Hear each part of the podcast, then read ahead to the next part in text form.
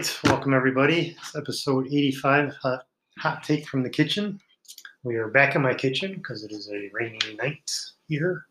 So hopefully, we'll get back outside one day. Next week's looking good. Good. Hopefully, we can make that happen. with Yeah, as long as we don't have a corona scare. Yeah. Which is what happened last time. So All right, our guests tonight are Mary Egan and Jesse Osmer. So welcome. Hey guys. Appreciate having you on. Thank you.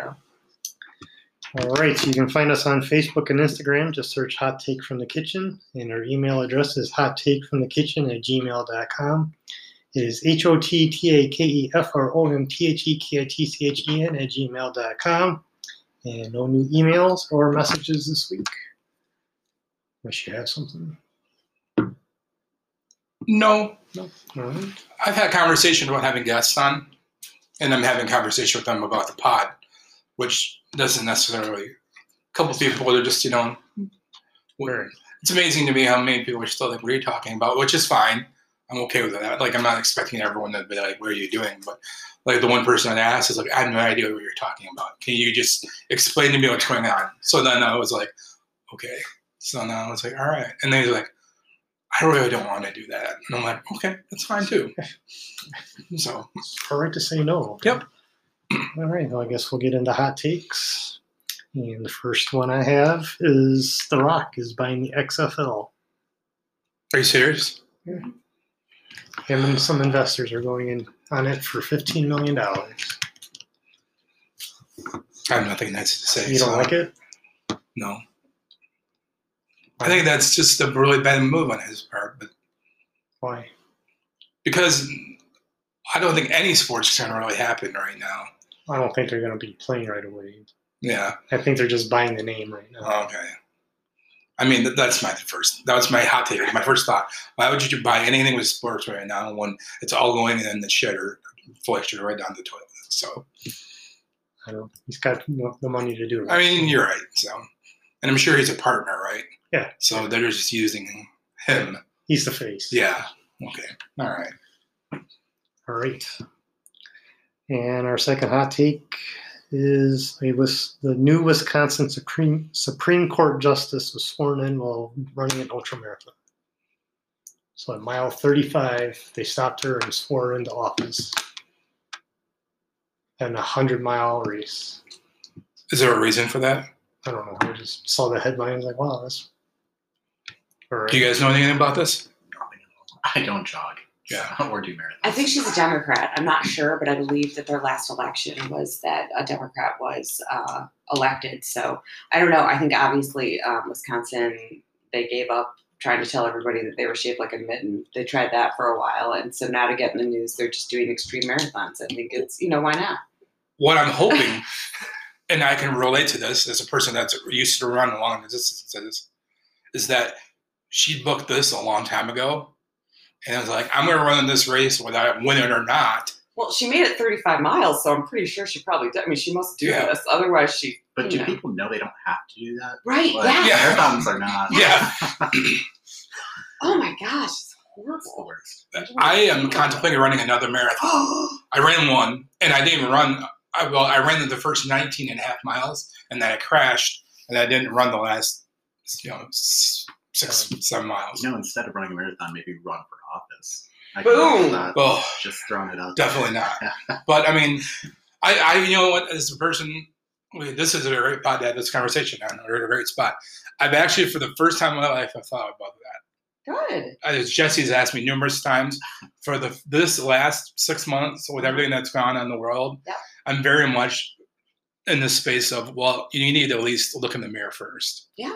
And if you're not willing to at least do something other than just point out the problems of the world, but, like I mean, I have some solutions too, but I mean, like really, world persuasion to get, get in there. Yep.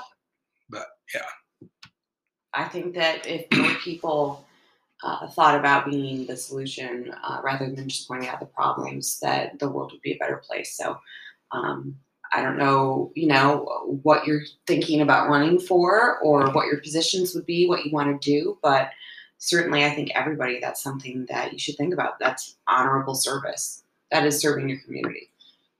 Well, and I think especially with somebody like Steve, I mean, you are so plugged into the community. You have such a passion for, you know, seeing Alpena succeed. Uh, you know, that's why I've asked you before. I'm like, are you sure? Maybe you know, there's an opening. Are you sure? So, but you know, I think it's good also that you put a lot of thought into it. A lot Yes. of people don't do that. You Yeah. know, they jump in without really having done.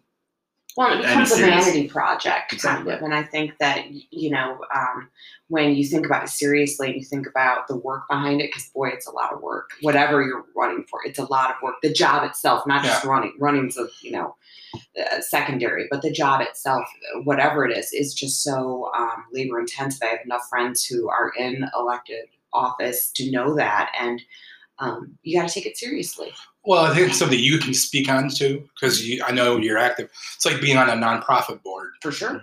It is. I, I think because I didn't know how hard you work. Yeah.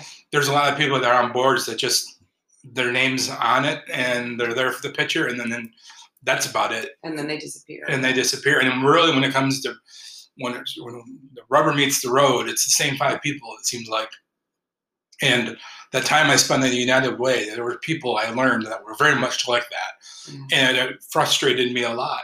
Mhm. Which is when I was when, when my time with the United Way was over. Mhm. I had like six boards all asked me at the same time. We would love for you to join, Right. and I told them all, no way. Like I took a whole year off. I was like, I just need a break. yeah. You know. It's a lot 'Cause- of work. Well, I felt like every time someone saw me come there, like, oh man, Steve's gonna want something from me, Sure. and then uh, that it doesn't feel good after a while. No. Even though it's coming from the right place, I just was like, this is awkward. So I was like, I just want a break where when I see Eric Peterson, he's not thinking, oh God, does Steve want a free meal for Right. A homeless person or something like that, you know? So, Yeah. um, and then it also made me really picky on what I chose to jump on because I didn't want to be that board member that was just there. Right. And I, you just see it. I mean, I know you know. I mean, You do. yeah. No, you definitely do. And I think anybody who considers being on a nonprofit board, um, I think that's great because I think that for the most part it comes from a place of people wanting to serve. But a nonprofit exists and it's only able to exist because of a lot of free labor by board members and volunteers. And so you're just going to be dead weight um, to the people who are really doing the heavy lifting it's so dispiriting. So um, I think any kind of service like that, whether it's elected office or it's nonprofit work or you're, you're just volunteering for your kids' school, whatever you're doing, uh, your church, uh, to, to be able to do that in whatever capacity, whatever time and talent that you have is uh such a gift. Um, I know that from working on nonprofit uh, uh, organization you know, boards and, and just volunteering my time that it really is a gift to, to give. So even if you're only able to do it for, you know, one Saturday a year, it's still it's still really valuable. So people should really consider consider that. And a lot of times, like Al- Alice and I are a great example. We don't have a lot of money at times to be able to donate. Yeah. So the way we can donate is our time. Amen. Yep. That's really and the effort that we could put into something. We were servers for the Humane We were. It Yeah. was great. So I mean, just little things like that, and um, I don't know. It's just it's uh, yeah, it's a weird thing. So Yeah. It's but it's tiring too, and I think you have to know when to say no and uh, kind of recharge and step back, and and then you get back in the fight. yeah, I- it's where exactly where I'm at right now, and I'm in a really neat place with it because I've well, I, I love Art and Loft, anyways. Period. Mhm. But we're working on some things that just what you said. I love being able to do something for Alpena and like just bring an energy to Alpena. And man, we're working on something right now I just cannot wait. That'd be like I can't wait for it to get out, and I can't wait. I I honestly believe that it's going to.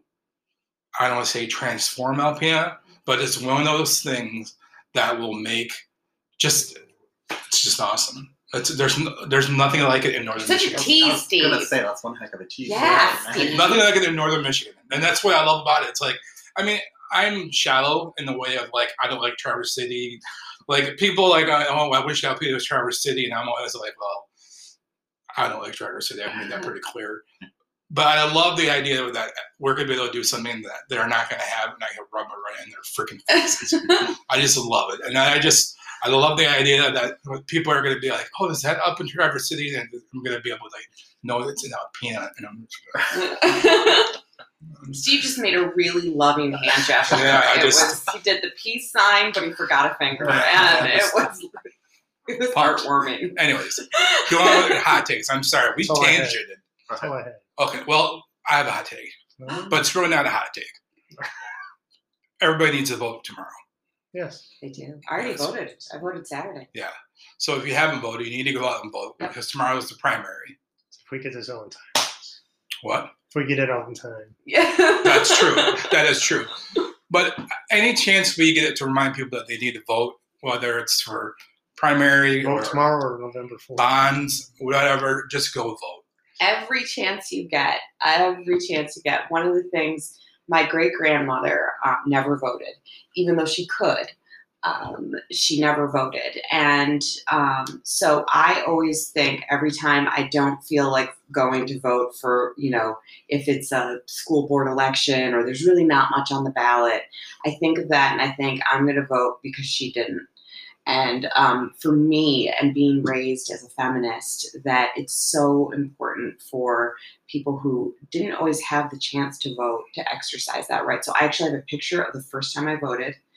It was, um, I'm not going to say the year, but because it will destroy the illusion that I'm 29. the ballot? Yeah, I- calm down. And uh, but I have a picture, and I usually take a picture every time I vote. And um, I will tell you that from the 2016 election, I still have the white dress I wore with the "I voted" sticker. I've not worn it since. It's in the morning. I know I should know this, but I don't. I don't. Are you now legally allowed to take a picture inside the voting I don't booth? Just do not yeah. uh, not of your ballot. I honestly don't know. I'm not sure. I think that you are. I just don't think that you can take a picture of the ballot. But I do it outside. There was a bill this last year. I can't remember if it went through or not. I just do it outside of Yeah, me too. just because it just feels weird. Yeah. And I know for a while you weren't allowed to. It's like taking pictures in church. I kind of like you know, like you, I just don't. I, I, it doesn't feel right. So. But yeah, if you don't, if, if this does come out after tomorrow's election, um, get online, register to vote, get down to the Secretary of State's office, your county clerk. Yeah. You know, get your name on the roster and make sure you're there in November. And I went, I did early voting at Alpena City Hall. I didn't know you could do that. My mom told me about it, and I went. And I just have to say, those folks were great. They, this is the, I said, do you work every Saturday? And they said, no, it's just the Saturday before the election. And it, it could not have been easier. They had masks. Um, if you didn't have one, they kept people, even though there weren't a lot of people there. Um, and by not a lot of people, it was just me and my mom. So, but um, but they had cubbies where you could vote, and it they could not have been kinder. It was one of the things that made me stop and appreciate Alpena and living in a small town. That you know, just on a Saturday, you get to go into City Hall, and there's you know, you just talk to the nice ladies there, and um, they they set me up so that I could vote absentee in November. And it was great. It's like when I go to the airport and they offer me cupcakes. I mean, it was Yeah. it, it's wonderful. It's like one of the best parts of living in Alpena. So I just really appreciated it. I, I've done absentee voting um, almost every election, nearly only because I'm usually working a campaign somewhere. I don't Yeah. know where I'll end up in the county or the state or the district that night or that day. Um, and, and you're right, our city clerk, our county clerk, they've done a fantastic job in making sure that, that individuals can get in and out. It's easy. Uh, they're extremely helpful. Um, yeah, I, I encourage people to take advantage of it. If, if you're not sure where you're going to be on election day, um, if you're, you know, unsure, maybe a family member's health, you know, Or just the great. situation with COVID. It's Right. God knows what it's going to be like in November. So um, I just, uh, you know, I think that people in government get, um, and this is where Jesse and I will disagree on something, but people in government frequently and people in politics get a bad rap. But um, I think that you got to stop and think that these are real people, and the vast majority of them are the people who keep our towns and cities running, and they do a great job. I literally work in government. I don't think I disagree that we get a bad rap every once in a while. You do get a rap, bad raps, but Well, you, and that's- hard. That's interesting because that is, I have friends. I have a, a lot of friendships, much like you two have. Yeah. Where I tend to lean more on Jesse's side, Right. and a lot of my friends are more on the other side. And I've really come down to figuring out. It comes down to how we view government hmm and what we think. the role of government. Well, not necessarily the role, because I think I agree with their role of government a lot of times. My problem is, is I don't think they can execute it. Mm. So, like, uh, man, I would love universal health care. That's a great example. I think it would be amazing. Would, there's just no, there's just no way they'll do it. Like, I think, I honestly believe. And and this goes on. I just don't trust the government. They're going to screw it up. They're going to make it worse. It's going to become more expensive. Blah blah blah blah blah blah blah blah blah. But it's just right. And I think we've had similar discussions, and, and it goes the same way. You know, there's a lot of times where I'll say, for example, some of the executive orders that have come down. I'm not necessarily opposed to every single executive order. I'm opposed to most of them. but again, it's mostly because I think that there's not enough voices at the table. Our reps and senators have been left out of it. But with all that aside, there's been occasions where I've told me, I think this executive order is good, but there's no way to enforce it. So what's the point? You know, why why have something on on the Yet he wanted a travel ban. But anyway, so we I get. did. I, well, I, I would have taken their travel ban as well. exactly. My only issue, Ben, in this whole thing is I, I felt like this entire thing has been half-assed. Mhm. So I and my only thing is I just wish we would have just gone for it. Like and, though, right? and well, and that's what and again it kind of goes back to what I said. Like I I think she's done a fantastic job. Let me no. There's some things that have absolutely infuriated me about it, and I've been really upset. And I have no. But over and all, when you have to make these amazingly tough decisions on the data that's placed in front of you, and, and we've always said this, she has data that we have no idea. We, we don't get to see the data that she has. Neither does the legislature. Yeah, So- yeah. So we don't know what oh, she I has. think many of you do. We've been in that discussion. yeah, but um, I just, you know, things just don't add two and two at times, and those are the moments that frustrate me. So, So, at the risk of taking over, I think that, um, and you can kick me into the table. no, you're fine. But um, I think what it comes down to, and so so when you asked us to come on the podcast, Yeah. it was about um, friendships that uh, with people with wildly different Right. political viewpoints. So for uh, if people don't know, Jesse is a legislative aide, correct, for for Sue Allor, Right. um, who's our um, Michigan representative for the 106th district, uh, Republican, and I am um, like to the left of Bernie Sanders. Um, so I am super, super liberal. Um, and was raised in a very political family. My father ran um, part of Senator Hart's campaign in Southeast Michigan. I grew up as a baby canvassing in Ann Arbor, where I was born, um, with my parents. I mean, we are Democratic to the core But I love that. yeah, to the core. And the thing is with Jesse, and first of all, I think with friendships, um, that you're friends with people, and there's a reason you're friends with them. There's something about them that that attracts you. It's not unlike a romantic relationship. There's just a chemistry there. Right. Um, and I think that we disagree wildly about things. I mean, um, and often. and often. and it's not that we don't discuss politics, because we do. But I think what you said is so important um, to, to kind of spin off of it. It's about, for Jesse and me, for I'll just speak for myself.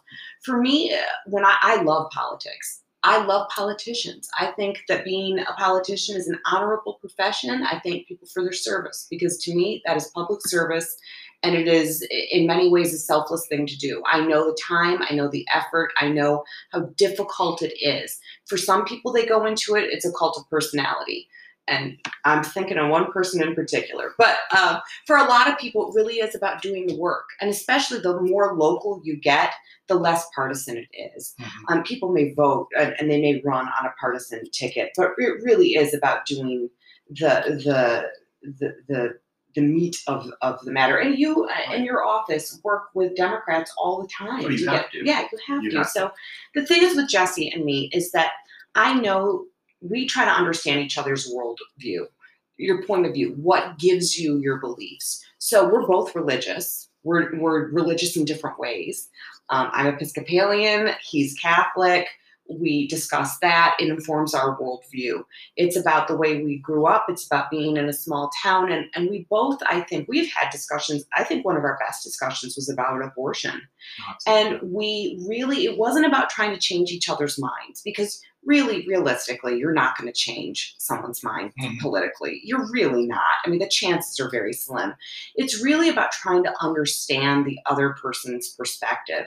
And I think in this day and age, we do so much demonizing, and it's so much easier to be rigid and yell at each other across a keyboard. And we're not really interested in what what diverging views are. Mhm. So we really talk. We really discuss people your we discuss your point of view and why you feel a certain way and why I feel a certain way and why I think it's not about feelings either. Right. It's feeling, but it's also about thinking. And I think that we I know for I respect your opinions. I don't agree with almost any of them, but I I respect them because I understand why you believe the way you do. Well, I think it's easy because it's you two both obviously have a passion, hmm not only for politics, which is uh, evident here, Yeah. but for the altruistic view of what you want our country to be better. You you're not looking to Yes. set the whole thing on fire and walk away no, from it. No. So, and I think, you know, like I said, Jesse and I don't line up perfectly either. No. And while we both are on, I guess if you had to pick it on the same side of the aisle, I mean, I'm, I get called Republican by name more than anybody I know, but just because it's like whatever, I get it. But um, I just love that you both are passionate, have different viewpoints, but are able to still, because in, in this day and age, it just seems like, and I think the key word you said was understanding Mhm. so many people are I, I I mean I don't know if you guys do, but I'll just randomly scroll and something that'll catch my eye. I watch friendships, family members dissolve right before my Oh, very yeah. eyes. Definitely. That's Definitely that just- happens. And it, I mean, it happens too often, and, and I've had it happen, unfortunately, um, probably more times than I can remember. I will say, fortunately, most of those friendships have since kind of gotten, you know, uh, smoothed out, but where you disagree passionately with somebody, what they don't understand, un- unlike Mary and I, you can disagree and still be fine an hour later. You know, it's not personal. It's a, it's a disagreement on, on a philosophical, political view, religious, you know, viewpoint that, that works its way into that. And I mean, Mary and I will go out for, you know, we'll go to a dinner party, we'll go for Mhm. drinks, we'll wake up the next day and, and campaign like hell against each other's candidates, and then we'll get together later on that night to go somewhere else. You know, Mhm. it's it's something that really doesn't have to tread into, I think, um, any type of friendship, really. So, um, and there's married couples who, Yeah. who are on opposite ends of, of the spectrum, wildly opposite ends Yeah. sometimes, and and they survive. So, um, you know, it's just about finding that balance, uh, respecting the fact that you're not going to change someone's mind, and and also I think, as Mary stated, you know, trying to uh, better understand where where those views come from. You know, you don't have to necessarily agree with them, you don't have to support those views, but you have to appreciate the fact that not everybody's you know this horrible demon if they don't agree Yes. with you politically, and, Yes. and that's where we are. It seems like going at least. Uh, I've been shutting shit down. Like I've noticed that. Yeah, you've you've gotten to a point where you're just like, I've had it. I, I bet you I've unfriended 200 people over the past two months. Wow. And what I've done is, I was very strategic with my Facebook. I left it public for a long time, Oh wow. and well, just because I, I mean, it was a- an aid to sell cars. Oh, okay. Still oh, is. Yeah. Still is. I don't. Yeah. But what I've noticed was is that somewhere along the line, by just taking anything and anyone, I ended up getting a lot of weird people. And I had this group of people that, whether they want to believe it or not, we're completely racist in their beliefs. Yeah. And just like you said, while some people were like, well, I think we can still have opinions and be friends, I was kind of like, yeah, but this isn't really No. a good opinion. No. This is kind of like a bad thing. But And- that's a good point. yeah, and then that was, and that's what I've been doing. I've just been, nope, no, like no, and then it's just been a very interesting journey I've been on, and what's been happening as as this has reopened, and I'm starting to see people more. So a lot of people are like, oh, what happened? And I'm probably like, well, you kind of know what happened. I'll, I'll be honest with them. I'll be like, you posting this, I would like you. I'm going to give you a chance to explain your viewpoint. Mm-hmm. And if you can explain your viewpoint, I'll tell you what I felt like. Frankly, I felt what you're playing pretty racist. And I'd happily listen to how you want to explain it to me. And if you can explain it to me logically, and I'll tell you how I feel. And if not, we're cool. I mean, I'm not going into like putting on blast and hanging out to dry in front of everybody. That's not how I want to roll. But like, if you honestly believe that a white person is more valuable than a black person, then like Oh yeah. we don't really need. I, I really don't need to see that. I just don't need you to see your posts and You're your right. thoughts and your Yeah. views, and that's what I've done. Well, those are usually the people that, and you know, I think we all have these types of people on our on our social media. But you have individuals who, for example, we'll talk about you know the Black Lives Matter movement that's you know kind of taking the country by storm, um, and you have discussions about statues. You know, should they come down or should they stay up? You have a lot of people who believe everything, every single statue should stay up. Leave them alone. You know, that's just a part of our heritage, our history, however they want to you know codify that. You have the other group saying like tear them all down. You know, if, if there is one bad flaw, you know, take it down. And I think, you know, Mary and I have had this discussion. I, I at least am more of a measured approach. You know, you have to kind of look at it and say, you know, where were these people really in that spectrum? You know, I mean, we have a lot of individuals that that um, you know fell in between. You know, they weren't bad people. They weren't good people. There were some bad flaws. Um, and, and those have to be looked at, but you have a lot of statues that need to come down. And I don't understand the argument where people say every statue is a good statue. You know, let, let's keep these statues up of these people who did really horrible things. Yeah, all of a sudden people have turned into like art history nuts. These Right. are people who've never been to a museum. They have no idea who this person is. It, it because everything in our world all of a sudden, um, or and it's not all of a sudden. I, I believe that this has re- really been a, a, a slow rolling tsunami Yes. that's been coming since the 80s and maybe even always for all time. That um, we have become increasingly divided and it becomes i don't like like for me personally wearing a mask should not be a political discussion that to me this is just stupid. It, it- put the mask on okay? Even if it only cuts your risk by you know let's say at 5% it increases the likelihood that you'll that you won't infect someone. Put the damn mask on. It's not a political thing but it has become even the most uh, like like innocuous things in our lives that things that should just be done for the common good because we care about our neighbor uh, or we believe that you know senior citizens or people with who are immunocompromised have value. Um, it- these are things that should not be political but they are and, and it makes me very sad because i have friends like jesse and and there are no two people who believe more differently than we do. We I would- really I would agree with we that. really don't agree on almost anything, but I will take you down if you are ever mean to my friend. Mhm. And I love Jesse, and I know he loves me, and we defend each other, and I know he's a good person. I know that while he may be misguided and while he may not understand different different different li- lives, different different perspectives um, than his own.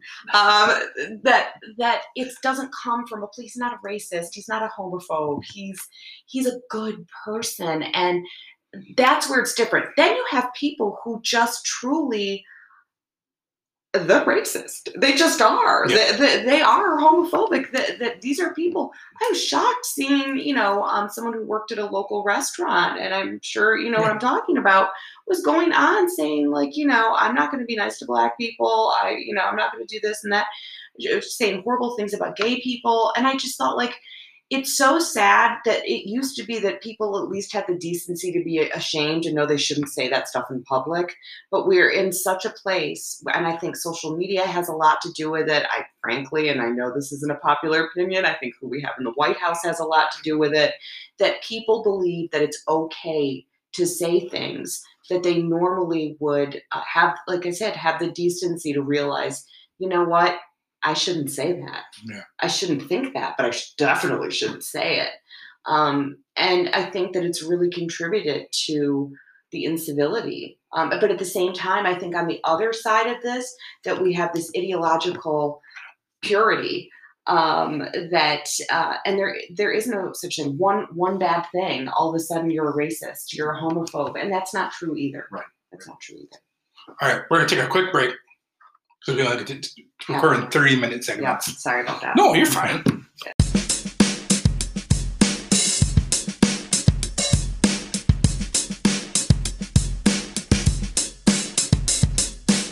Okay. So this would be the part where we kind of talked about what we just talked about. So we're going to Tarantino this moment, Okay. and we're gonna start with Jesse. Jesse, why don't you tell everybody who you are? Did you grow up from Alpena? Where you're from? A little background about yourself. Okay, yeah. Um, so Jesse Osmer, uh, born and raised in Alpena, I guess, for the most part. Moved it around a little bit as a kid, but not very much. Um, most people probably know me from one of two places, either anything to do with Republican candidates or, or the party, um, or the state theater, which I worked at for a number of years prior to getting involved in politics. Um, ended up getting involved in the local Republican Party by accident. Ran into some guy uh, that came in and had a Gerald Ford for president hat on. It was like a vintage hat. I just said, "Hey, nice hat." Uh, at that point, I identified myself as an independent, but I had always voted Republican. It was just how I think I voted for maybe two Democrats uh, at that point in my life. Who were they? I'm not going to tell. and uh, so I ended up going to a meeting, and as it is in the Republican Party, I was the youngest guy in the room by about 30 years. So I was pounced on by all these candidates running for office. Ended up volunteering. I had a problem saying no at the time as well, so I was working like eight different campaigns that cycle. Um, and then shortly thereafter, was elected as chair of the party. Met uh, Dan Benishek the following year. He's running for Congress. I was too naive and too green to realize that like you don't get you don't leave a secure job to get involved in a six man primary. Uh, but I really liked him. I believed in him. He was you know just a really genuine person, and uh, he ended up and, and actually a good lesson for those who don't vote. He ended up winning his election originally by one vote in that primary. Uh, they shook the tree afterwards after certification. They found 14 other ballots, so 15 votes in a congressional primary, which is super close. Um, and then I went on to work for him in his congressional office um, for six years. Ended up running for office myself in 2016. What I learned that year was while I am great at running races, I am horrible running my own race, which 1010 would not recommend you ever do. Uh, always get somebody else to help you. And then uh, ended up going to work for um, Sue Allor, who was a good friend of mine. Uh, we Who became- beat you? yeah, we became better friends in the Right, primary. yeah. Um, and we would actually talk during the primary, probably for at least an hour once a week. And we weren't talking about our own campaigns or anything like that, but just what are you running into out the field? Uh, you know, did you hear about the PFAS issue down in Oscoda? Did you hear about, you know, the business closing up in Alpena? Know, what's going on with those fishermen up in Presque Isle? And we just talk about random things like that. Um, developed a friendship, and after she was elected, um, she came to me and asked me to come and run her office in Lansing. So I've been down there working with her for the last three years. Been a great experience. We actually uh, clicked and, and have a lot more in common than than we even realized. Um, I mean, there's so many. It's creepy how many times like we'll be working on the same project without calling each other. It'll be like 10 o'clock at night. It's not unusual to call up and say, "Hey, you know, did you see this?" I'm like, "Yeah, I've been working out for the past hour." She's like, "Me too." um, so anyway, but it's, it's been a fantastic experience, and especially just the blessing that it's been in, in allowing me to stay in Northeast Michigan, stay in my hometown, and really try bringing the spotlight to Northeast Michigan, which is often overlooked, you know, when when compared to the rest of the state. So, um, yeah, that's about it in a nutshell. Jesse loves Northeast Michigan. He does. He loves it. Super passionate about it. He is. He is. Yeah, for sure. It's one of the things that I think often when I creep on your feed Yeah. and I will see inevitably somebody make a comment like, "Well, you're not even here half the time," Yeah. or like, "You know, what do you care?" And then I'm like, Yeah.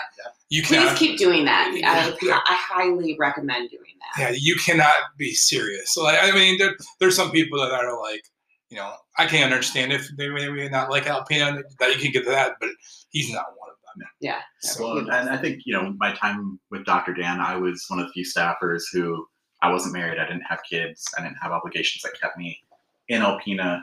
You know, other than just my own love for the place. So when he'd come to town and, and he'd be touring the district for two weeks, I was a kid. They they threw in the car with him to drive him around for two weeks. So I got to see a lot of northern Michigan, UP. Um, and then with Rep Allor, obviously, you know, she goes down for session. I'm down there when she's down there, and when she's back up in district, I'm back up here. So I do rent a room down there three nights a week, but my apartment, my home, you know, is, is still here. So it's uh again, it's been a blessing to be able to have a job that, that allows me to not only uh, stay in my community, which is sometimes tough economically, you know, even as we saw back in, in the um, 2009, 10, Yeah. that, that time, um, and even more recently. And also, again, just to, to be able to bring bring more stuff back home, you know, be able to fight for, for those resources. Yeah. Um, I just saw Sue two weeks ago at the Posen graduation. Oh yeah. Yeah. Allison and I were just standing there and watching the graduation, and all of a sudden she goes, "How you?" Just this lady comes. She had the glass sunglasses on, and I mean, I didn't even know it was her at first. Just so, how you guys doing? And then we were, I was like, "Oh, hey Sue, how are you?" And I, I don't think anyone really knew who she was there because I don't think Posen's super. I know the majority of people there. I don't think were very concerned about our state representative. Right. They were eyes were on the kids and everything running around. But Sue spent, I don't know, at least a half hour talking to me and Allison. Yeah. That's really nice. Yeah. So um, Yeah, her love for Northern Michigan is is. you It's- know, it comes across as very genuine. It's apparent. Yeah. absolutely. Yeah. And Oh. God, she has so much energy. You know, I mean, she's just nonstop. it's going to be tough. I It's mean, fantastic. Sue's yeah, got what two more years of Sue, right? And Yeah. then we're all done with her, and that's going to be and we don't know what the lines are going to look like. You know, we have this Yeah. new this new commission now that's going to redraw our lines, and who knows what the 106 district will look like. You know, or or the congressional district or anything for that matter. You know, outside of the county. it's wild. Yeah, We're going to come back. I'm It'll going be to. interesting. I want to come back to that, but before that, I would like to the lady to my left. Ah, thank you. Yes, why don't you tell us about who you are too? I am Mary Thurston Egan. Thurston is my middle name. And so a lot of people know me by Mary Thurston, and I've been in radio in Northeast Michigan for 15 years. I love it, it is my passion. Um, but so is fundraising. And so I decided I would make my parents proud and use my college degree and get, get a, a job that was, um, you know, paid enough didn't pay me in pop bottle returns, which is basically what radio pays. so I um, still do my radio show, but I now have, and I'm on WATZ from uh, 10 till 2 every weekday, 99.3 on your dial.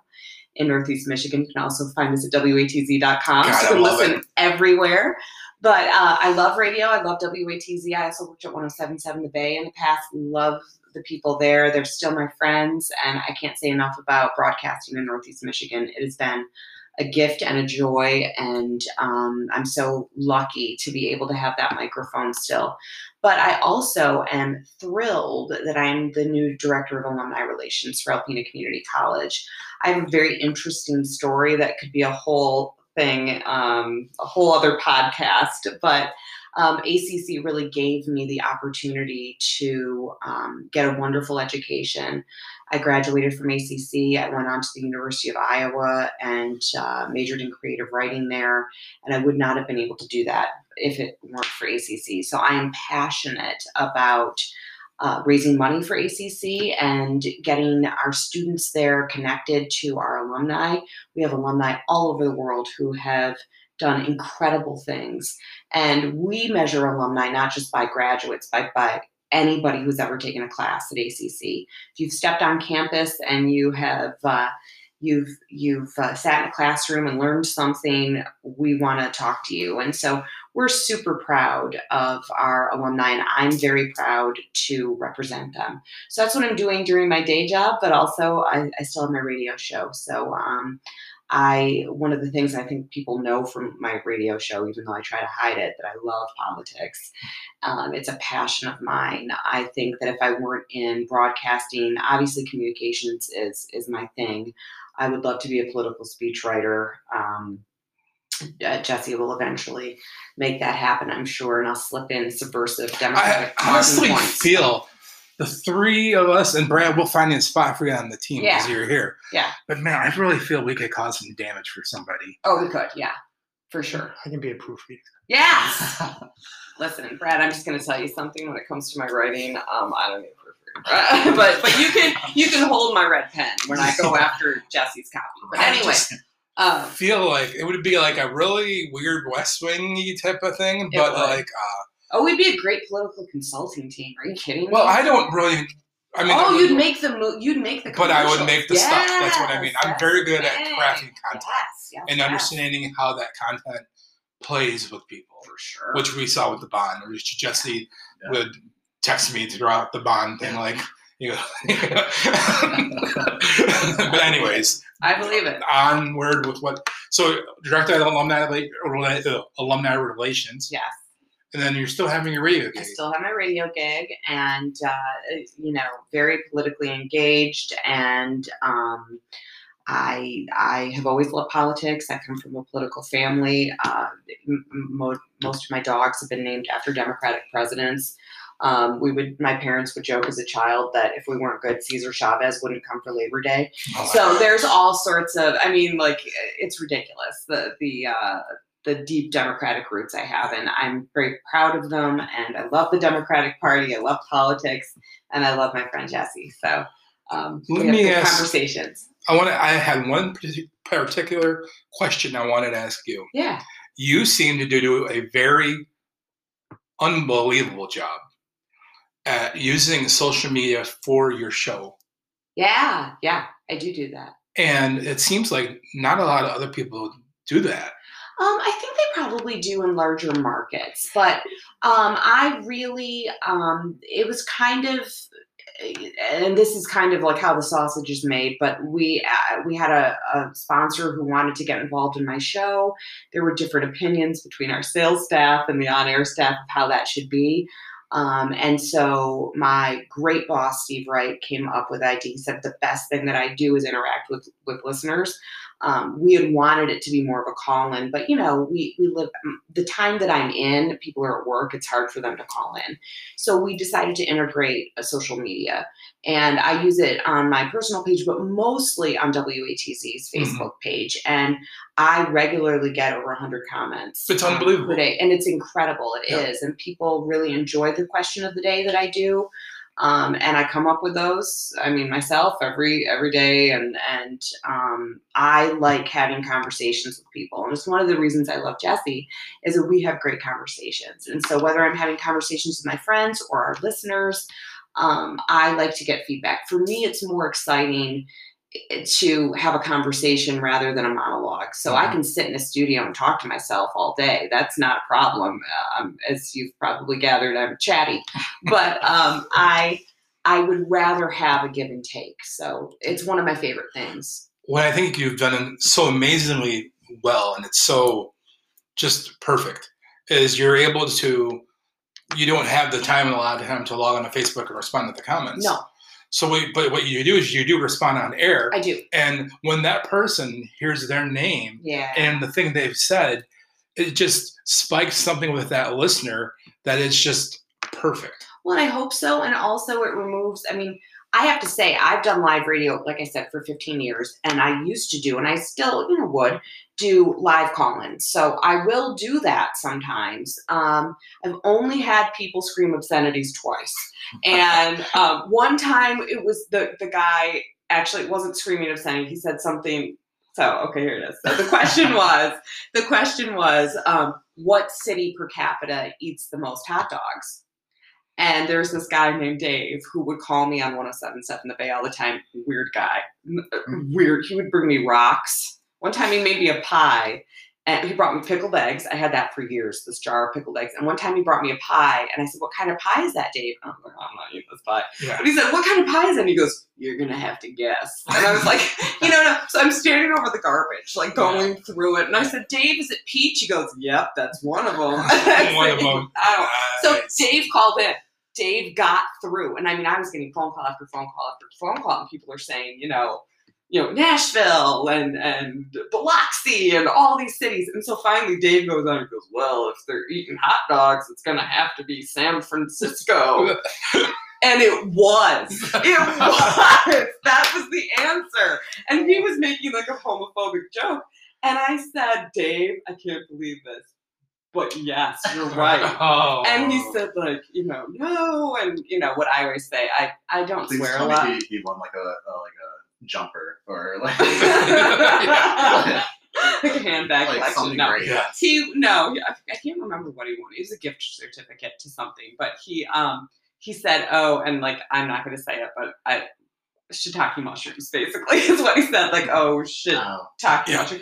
And he said it, and he got through. Now, and then I had one guy on WATZ get through and scream, um, "Do something right in, in her, you know, lady business." And but that's not what he said.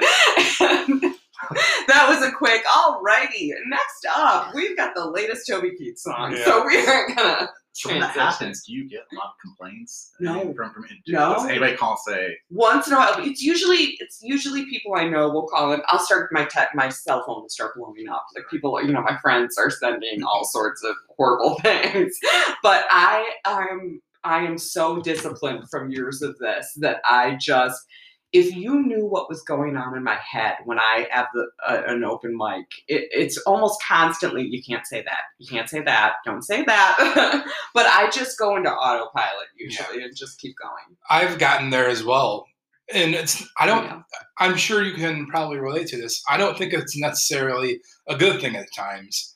I find myself like like we were just having a conversation and I find myself holding back sometimes like Yeah. when I don't need to do that. I don't need to filter because I'm just with some friends right now. right. But like whether it's on Facebook Live or Yeah. recording for YouTube or right now with this pod, I find myself just being you just are able to create the filter that makes you stop before you say something. Well, yeah, but it's also being an adult at a certain point. Like, you know, you yes, when you're sitting around with friends and no one's recording, I mean you yeah, you say some things that you wouldn't say otherwise. But um but part of that is, you know, you you're you're also when you you know there's a time and a place for things and yeah.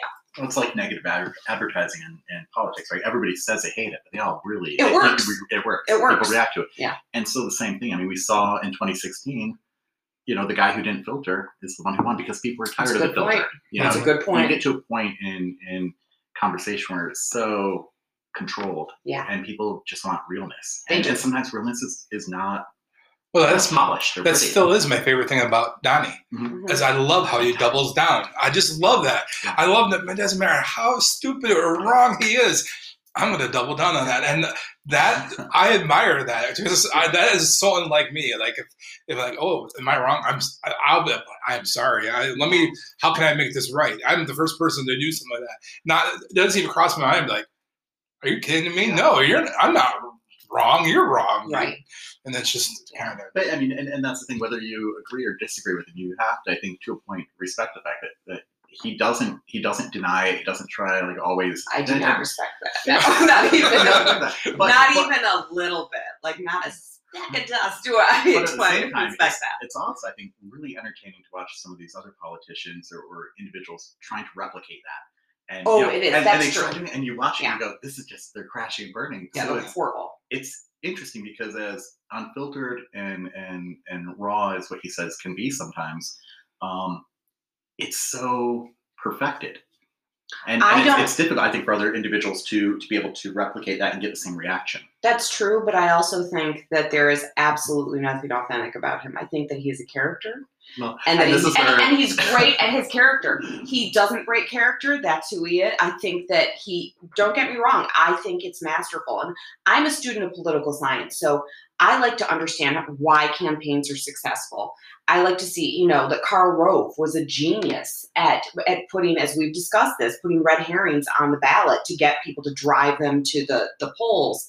Um, and then they end up, you know, it's for a conservative um, issue, so they end up they end up electing conservatives. At the same time, the Democrats finally figured that out in Michigan with the with the pot um, measure. the, know, the redistricting, the pot. and There was Absolutely. a was the? I don't remember. It was so glorious. I just it's like the memories. I don't like to dissect it. I just like to like think about it. Like a montage of happiness comes over me. I love it. But yeah, that's the thing. So I like to I like to see why things work politically, and I'm able to divorce how I how I think of it. I mean, I still feel revulsion, you know, over over Donald Trump, but I'm able to appreciate at least how he did it. And I'm also, and I could be completely wrong, and I'm probably jinxing it now, but I'm not sure that it, that it's working anymore. So, um, you know, it's going to be interesting to see how this this campaign shakes out. I honestly don't know what's going to happen. I really don't. I'm really excited about the first debate when that's ready to happen. That will be interesting. I, I agree with you. I really think it's going to be. Yeah. It, it'll be a record breaker. I think. Well, how, how are they even going to do that in a COVID world? I mean, it's going to be a, a very interesting. Um, They won't have an audience. no, probably not. No, but it, it's it's going to be interesting. It will. Yeah. Yeah, I don't. The thing that we talked about earlier when Mhm. we were talking, Mhm. not listening and understanding, Yeah, is the whole reason he was able to get elected in the I first agree. place. I agree. And what upsets me the most is if, if we're going to agree with that is a very valid point. hmm I don't know if our politicians or representatives still are listening. I think they're just trying to figure out a way to deal with them still. And I think since I don't, that's just my opinion, of course. Since I don't know if they're still really listening to what the average American, I'm going to say, is saying. Yeah. I, it's still gonna, and, and that's what frustrates me. I have friends who very much believe that he's done, and that mm-hmm. you're not going to see him after again after November.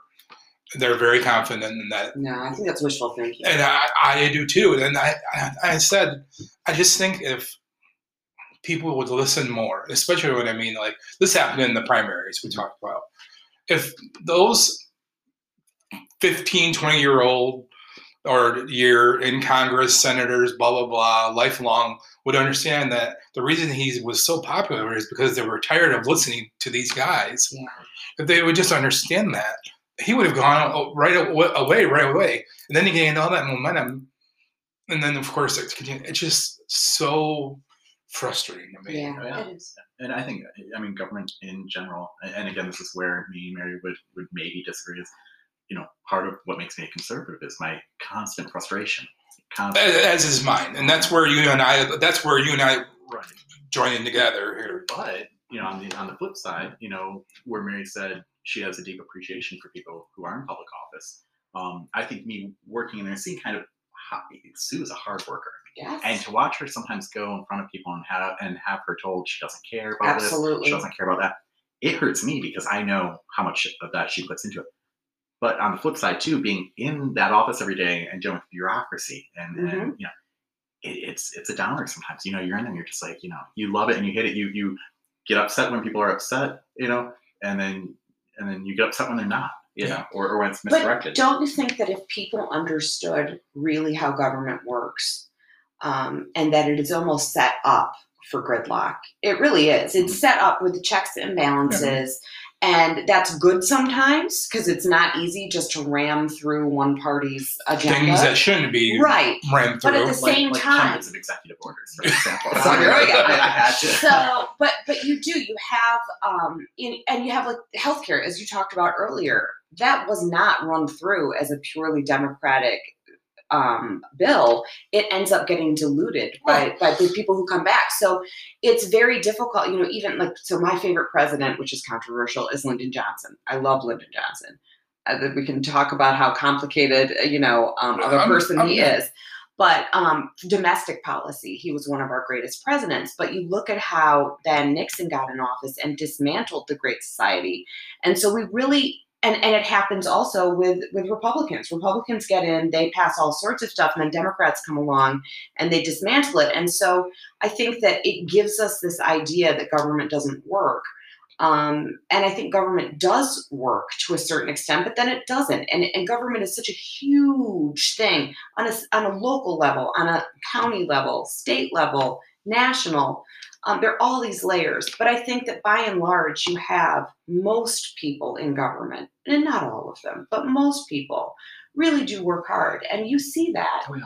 A- And, and it's really interesting because Jesse and I have different political interests, not just in in our perspectives, but I am more focused on a national level, whereas he is passionate about state Mhm. um, government. Now, I also take an interest in, in local government. Um, one of my dearest friends is a city council woman, so I know how hard she works for what, like six thousand dollars a year is what what she gets paid, and I know that she puts in sometimes 12, 13 hour days.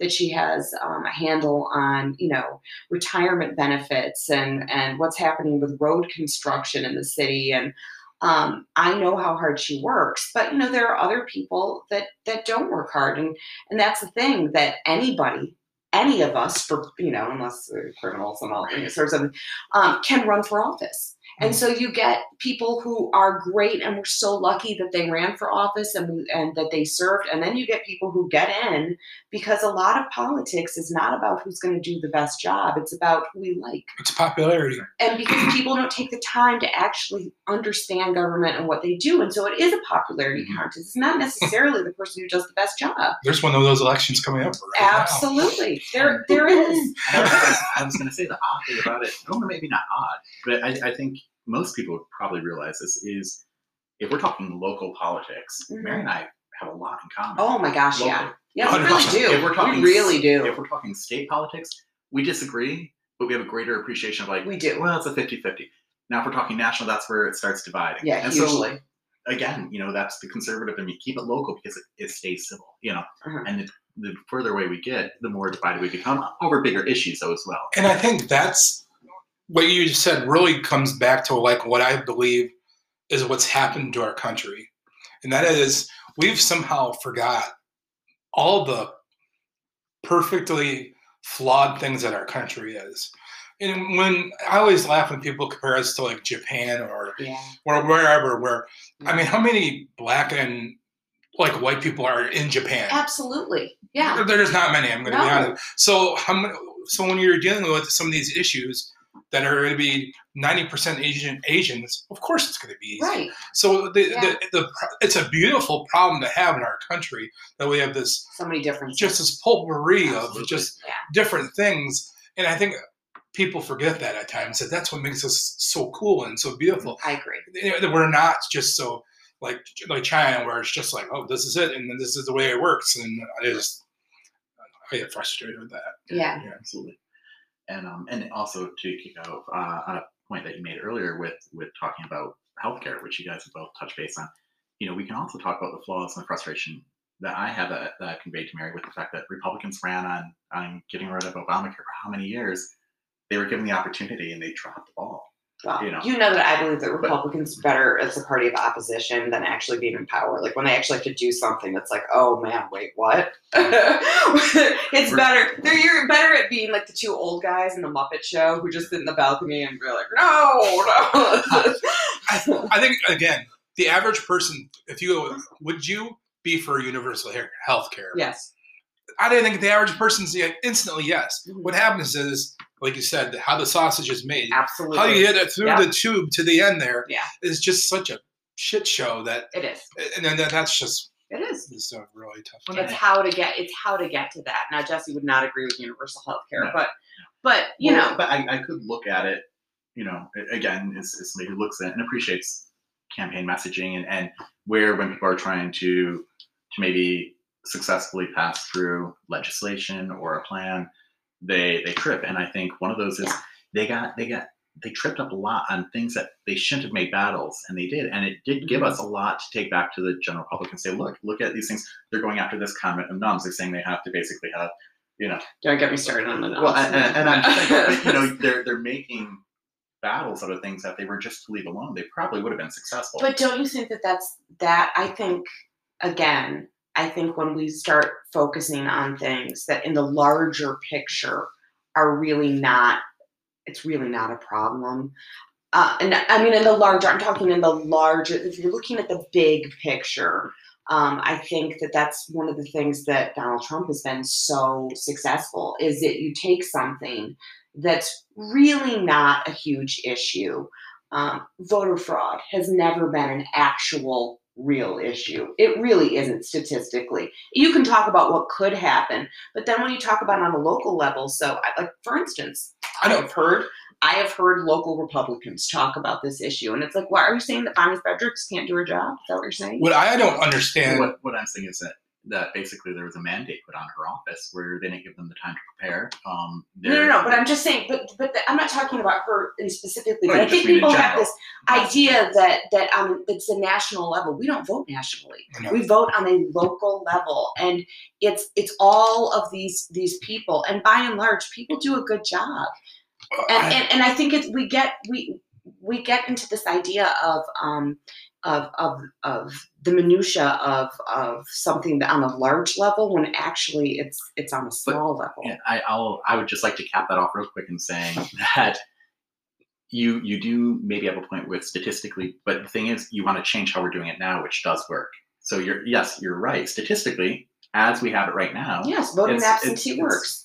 Nothing ha- nothing bad happens It's really working, for the but- most but- part. Yeah, I agree. I'm of- glad we agree, Jesse. a lot of new ideas by the Democrats that they want to implement, and then say, well, look, you know, we don't have fraud right now. Well, we don't, but you're changing the way we're, we're doing well, we things can come up with all sorts of hypotheticals, but That's a great spot to take a break.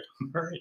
It's been hard getting a chance to work out when everything closes so early, and I don't get done working until late at night. Where can I even go to stay in shape? Zen 24 Hour Fitness Center is the place you seek. Whoa, where's that at? It's located at US 23 South in Alpena, across from Kif Miller's Produce in the Lutz Plaza. Wow, thanks, God! Anytime, bro. Zen 24 Hour Fitness Center. For more information, find us on Facebook or call 884 4397. Zen, find peace in your busy life and get a workout when you want it.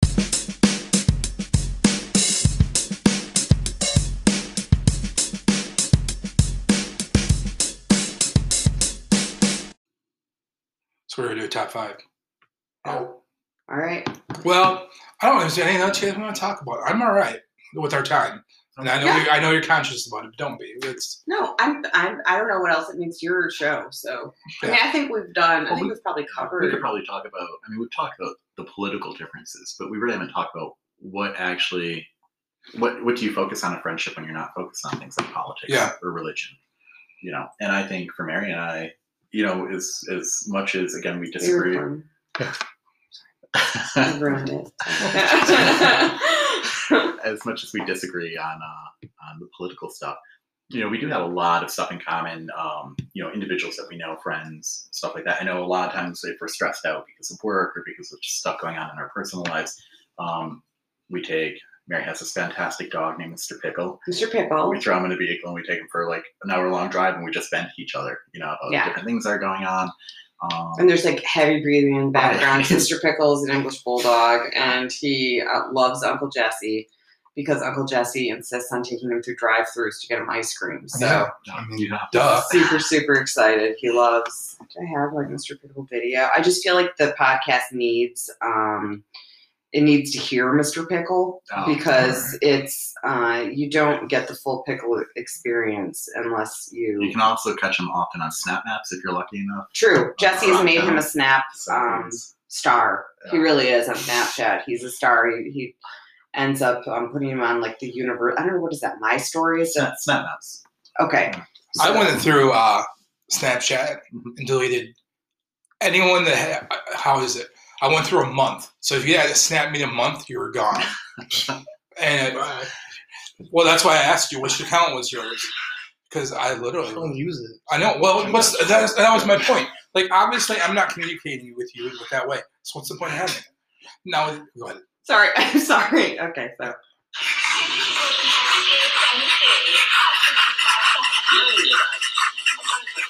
So just hear And Pickle. It's like that for an hour as we're So- about things going on in our life. yeah, you are just very hear it's like an serious. obscene caller in the back seat. It really, what, really, what do obscene callers do now that there's like caller ID on everything? Well, and a lot of it's video now. Well, that's a good point. Yeah. like uh, yeah. Uh, probably hang Yes. out on Tinder or Grindr or whatever. But anyway, so we'll get Mr. Pickle a job. But yeah, I actually had Snap uh, Snapchat. I had like Republican delegates and county chairmen when I was when I was district chair who they would know like how many texts I get in a day. To give you an example, like this is like oh, it's past- awful. This His is cell phone week. is the devil. It really is. It's like trying to have a conversation I with have 147 unopened unopened texts. unopened just text from this week. I would Just from this week. cry. and and so he would always with a filter snap me whatever his question was on like you know hey we have these bylaws And he's wearing like a G Right, hat or something. it was fantastic but i mean it worked you know he got a response much faster than anybody else because i didn't That's have, why you snap me everything. right, exactly Ah, now it makes sense. All right. Anyway, yeah, Well, I feel even more special because I tend to text Jesse a lot. yeah. I text him and then he doesn't answer, and then I start getting terse. steve always gets responses I- so. I'm sure I, he think maybe one time i might have missed something but You guys are probably talking about watches. Mary does this thing though. It's like it's it, yeah, but it's like kind of like the psycho girlfriend thing. Like she'll do like I'll get an email, Facebook Messenger, Snap, Instagram like Yeah. message. I mean, she makes sure I see whatever she's trying to get through. I change Um, subjects. Two or three phone calls, you know. It's What, uh, what you doing? right, right. But Yeah. I am very uh, over overly respectful of Jesse's time. Oh, I'm so I will, respectful I will text him one thing, whatever. Because a lot of times I need something or just I'm looking for some information, and if I hadn't heard from him, then I'll just like shoo, back in the bush I go. Oh no no no no! I am. I have a ladder, double down. and I start climbing, Right. throwing things at his window. Yeah. No, Jesse and I um uh, are are friend soulmates. We have and yeah, we have a uh, an understanding like messages get responded to ASAP. there are So- a few boundaries. How do There are you feel about about voting Republican in this primary? I did. I voted. I'm sure you did. I was like, I voted- did that feel weird for you? at No, all? so, no, because I've done it before, and I have to say, I usually do it. And this is the first time I voted absentee or, or early. And usually, I will say that, and I'm just going to get me in trouble. The poll workers are much nicer to me when I say I'm there to vote Republican. in the past, in the Yeah. past, not now. Um, but it's um, so yeah. I have voted in Republican primaries before. Um, I voted in when did McCain run? Oh wait, yeah. So I voted. I went and I voted for. I'd forgotten who I was trying to thwart, but I was. Um, I I went in because you know Michigan has open, open primaries, so there wasn't anybody on the Democratic. ba- I, I can't remember what. Maybe it wasn't 2008. It might have been 2004. Um, you know, we knew. Bush. Yeah. So I didn't want Bush to, to get back in. So I think I went and I voted uh, Republican for, you know, someone crazy. But um, so I voted Republican before. And also it gives me street cred. So I can like honestly say, like, I voted Republican before. Like I voted for Republicans, like not when they ran against Democrats, but I voted for Republicans. So that's why I do it. It's amazing how many people. It's scary. Yeah. Don't understand what's going to happen tomorrow. Right? Right. Oh, It's it's- really yeah, important. know it's it's really important. Yep. I mean, probably should have talked about this sooner before today, but to get the word out with the people, like if the sheriff race is important for you, you need to stay away from the left column. yeah. Yeah. Just that's in a nutshell. mm, You know, Yeah. One, yeah. It's important. It is. And people should vote. And um, like I said, I vote uh, every chance I get. It's ridiculous. And that's one of the things I have to say. I was so close to my grandmother. Uh, she died three years ago and at 94 and i would always take her voting. So that was one of the things we did together and one of the things that she died um, close to the inauguration and one of my last memories of her was she was just she was in the icu at the hospital here and she was saying horrible things about donald trump. So she was like watching the television and i mean she she supported democratic candidates to her last breath and was um uh just just disgusted while watching him and um but but she loved politics so it was Right. it was um it was good that she was she cared still she still really cared Now it is interesting though, talking about the primary tomorrow, how this is one of the first times I think in a while where um, this November, at least from county level up, I think we only have two Democrats on the ballot in November Yeah, locally. Right? yeah So I mean, we, we have a prosecutor and we have a county commissioner running. right and and then that's it. And that's not the case in, in 08. So I do again, you know, and, and something Mary and I do talk about a lot. We do both enjoy obviously political science and looking at things historically and looking how the trends go. How much farther do we go? Because this, that wasn't the case in 08. I mean, No. Alpena had a lot of Democrats on the ballot. Well, and I will tell you that one of the things is, you know, until my dying day, I will keep trying to convert Jesse um, because he did a spectacular job as as county chair here, and he really built the Republican Party back up here. Um, we're in a union area, and and used to be quite democratic, and Jesse did a a spectacular job. He really did. He's and he works uh, harder than almost anybody I know at anything. He is constantly working and it's his passion and uh, he would do it if he weren't paid because i know that because he does still Yeah. volunteer for things and candidates so as much as um, you know he's darth vader um, he's still you know fighting for the evil empire he does a great job What's interesting to me is what you said is Jesse was able to kind of rebrand the Alpena. he, he Republic. was yeah And I'm surprised that the Alpena Democratic Party hasn't done that yet. i am too just Yeah. because what you said is when I don't think it's.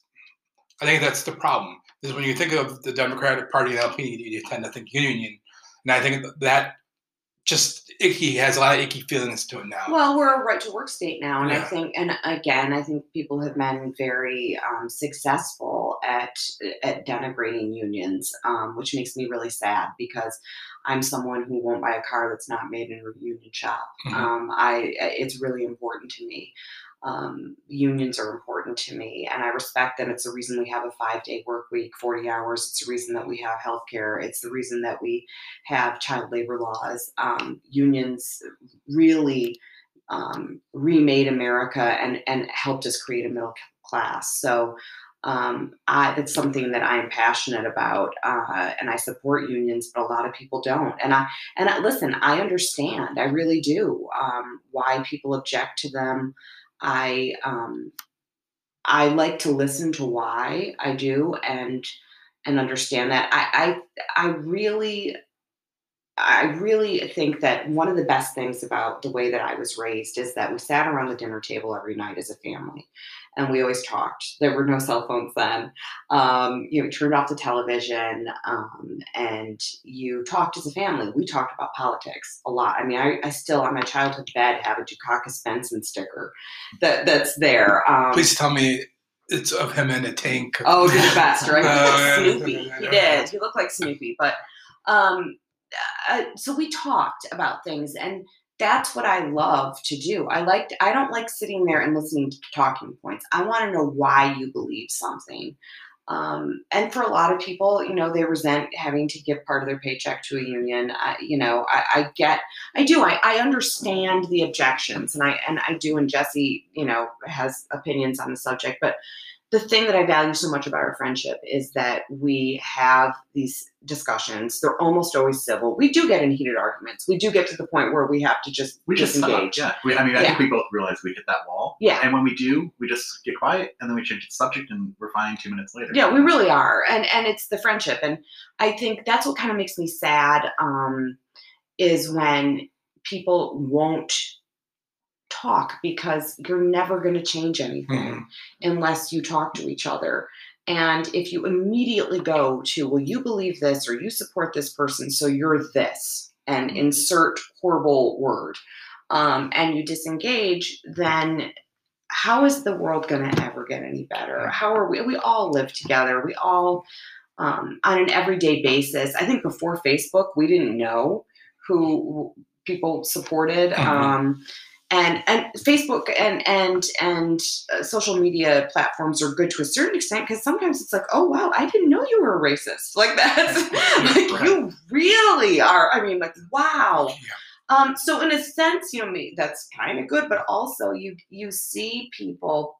Um, I hate this cancel culture. I hate Mhm. people deciding that this group is good and this group is bad and um, sometimes it's valid sometimes it is. and Mhm. sometimes it's like wow i'm really glad that people were able to expose that but it's like that's what we it's become our entertainment Mhm. and we're just waiting for the next the next horrible thing then you know we have we have groups that are specific to alpena that are basically gossip sites and they push an agenda of the person who runs that who's their moderator and say horrible things about nonprofits about I just don't understand. politicians about people Ugh, innocent those people pages. I don't. awful So here's my last problem with Facebook, since you brought it up. Yeah.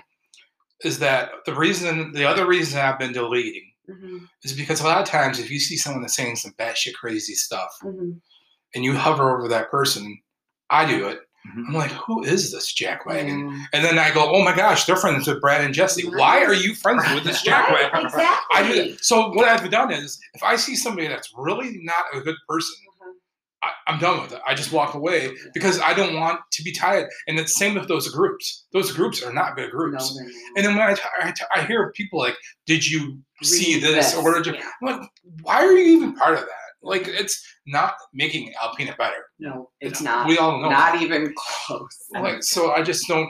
I just get lost in it. It's like, like, sitting there and warming your hands on a dumpster fire. That's Yeah, what it is. yeah. And and you just smell like garbage afterwards. yeah, I just. Walk away. Whereas, we, I'm not trying to um, to my own horn, but I much rather put my energy into actually making Alpena better oh, for Right. sure. than sitting there doing. Anyways, Yeah. yeah, No. that's my. No, and, and I think too, you know, talking about like these individuals that you find on your Facebook. I mean, there's people who I may have had one or two contacts with in my entire life they friended me at, at an event or something. They mm-hmm. seem like nice people. I add them. Two months later, they're messaging me or going crazy on one of my accounts because I they they caught me agreeing with one of my liberal friends on, on Yeah. a policy issue. Yeah. And I'm like, listen, this this policy issue is not like a national issue. It's not like a principled issue. It's it's a Or You know what I'm sometimes it saying? is, and so what? But- like, but, so yeah. what? But, Yeah. point, but the point being is they'll literally say things like, you know, you're friends with all these Democrats. I don't even know who you are anymore. And I think to Yeah. myself, I'm the same person I've always been, first of all. And secondly, what kind of psychopath wants to live in an echo chamber? Yeah. You know, where you're A just listening people, to the same. A lot of people do. and then half of them are fake accounts or not. But then, then you Sure. find these people that are just making fake accounts, which that's just a whole nother topic. But You know, uh, one of my favorite things to do with Jesse is to pass as a Republican, and, and we'll be places, and people will stop him because every Jesse knows so many people, and so you know we'll go someplace, and they start talking to him, and they're looking at me like, yeah, you know what I'm talking about, and then I start, you know, I infiltrate. where she has, you know, I mean, obviously, like she's always wearing pearls in the dress. I pass Like, for a Republican yeah, very I- well. I really, 100%. She, yeah, she I has- really do. She has yeah. nailed down what she likes to call her her uh, Nancy Reagan. my her- adoring Nancy Gaze to, Yeah. to- Yeah. To-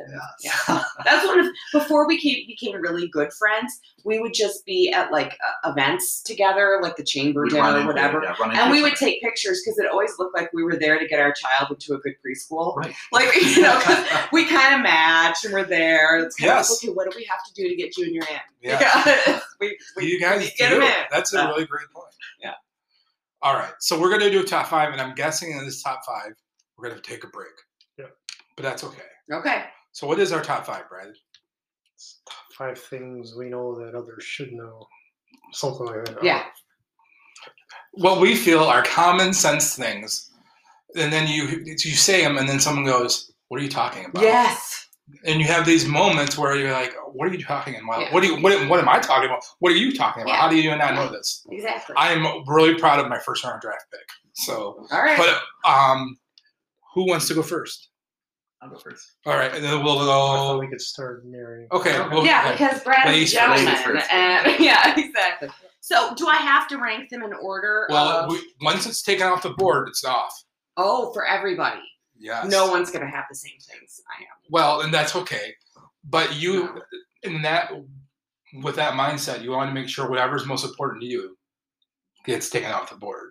Okay. Does that make sense? yes. So let's say walking your dog, Okay. which I know is important to you because with your relationship with the Humane Society. Yeah. If that's really important to you, then I'm You- saying that, and other people can't take it. yeah, that's All right, right. that's fine. All right, Yeah, my right. first one. This is super important. All right, because obviously, um, I don't know if people know this, but I am a grammar Nazi, and I'm Okay. proud about it. Um, so, um, an apostrophe s makes a singular word possessive. It does not make it plural. So, if I see a business that says, like, you know, um, um, flowers apostrophe s. Who's flower? And what does she have? It's like don't leave me hanging. I can't stand it. Or or your christmas cards. If you're saying like the jacobsons. Don't say jacobson apostrophe s because then it's like well where's allison? What? Or dog? yes Yeah. exactly. Yeah. yeah. so that's a really big that's you sh- people should know that. And if you have questions please call me. I don't care That's who a you are. great. That is exactly what I wanted in, in this conversation. So That's yes. Mhm. My turn. Yeah. Oh, so we go one one one. Yeah. Alright, perfect. Um, I'll touch base on some neckties. Nice. Mm, Neckties. yeah. So yeah I just actually was talking to one of my colleagues the other day, um, a great lady named Robin. I go to her for everything. She's been in the house since 1985. Uh, her husband is um, a real estate agent, and she just told me the other day I was bragging about this perfect dimple I had in my necktie, Mhm. and she's like, "Wait, so you guys mean to do that?" And I said, "Yeah." What do you mean? She goes, "Well." Here I am, like I've always thought poor Gary doesn't know how to dye his ties. There's always like this big crease down the middle of it.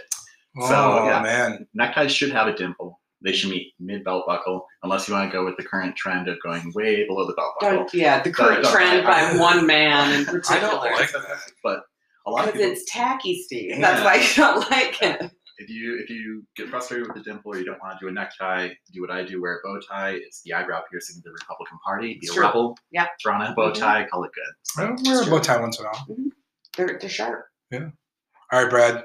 Great. My list is gonna suck, but No, great. You had necktie, didn't you? no, yeah, No. apostrophes. no. Everything you read on the internet isn't true. No, that's really important, Brad. no, that's really important. I, I think that's a very, really good, solid number one pick, mm-hmm. Yeah, that is. especially Facebook. The rest of the list may be a little shitty, but That's okay. No. No, that's something. Yeah, it does drive me crazy when people like reference a blog and they don't take the time to do the about section to say the first sentence is this is satire. Oh my gosh, that's my favorite. They're like, can you believe this article comes from The Onion? It's a place called The Onion, and I think it's real. Right, I thought that was really good. I love it. Harry Potter, What? Just people should know about him? 100%. Oh, yeah, Yeah. you should know about Harry Potter. You think that, Brad? What do you know about Harry Potter? What not a do damn I? thing. Oh, Brad. I'm amazed What? the amount of people in society that don't understand anything with Harry Potter. One of his friends were a muggle, right? Yes. Yes. So when you use words like muggle or quidditch or just things that are kind of common reference, Brad's just over there going. like so we were called Trump Voldemort, for example. Mhm. Brad's like, I don't even know what that means. Is that a car? Is Well, you cool? should say he who should not be Yeah, named So, Steve. yeah, but what I'm saying, like, there are people in the world like Brad Yeah. that just have no. And what I don't understand is this: it Maybe be- Brad was like, maybe he was deserted on a desert island for like a decade and he didn't know. That's what Or I I mean. just didn't care. Can Brad read? right. That's- That's If yeah, you know, set the movies aside, if you just set the movies aside, I aside, forgot about the movies. yeah, the books alone, the books alone, like we're on the Yeah, right. we're on the New York Times bestseller list for like a decade. Yeah. And then they made a whole movie series that if you didn't want to, that Sure. were ever, and then like made billions of dollars. So I just don't get it. Maybe he's Amish. He Yes. doesn't go to the Yeah. cinema. Did you hear how um, Harry Potter got down the hill? No. He ran. J- J.K. Rowling. oh.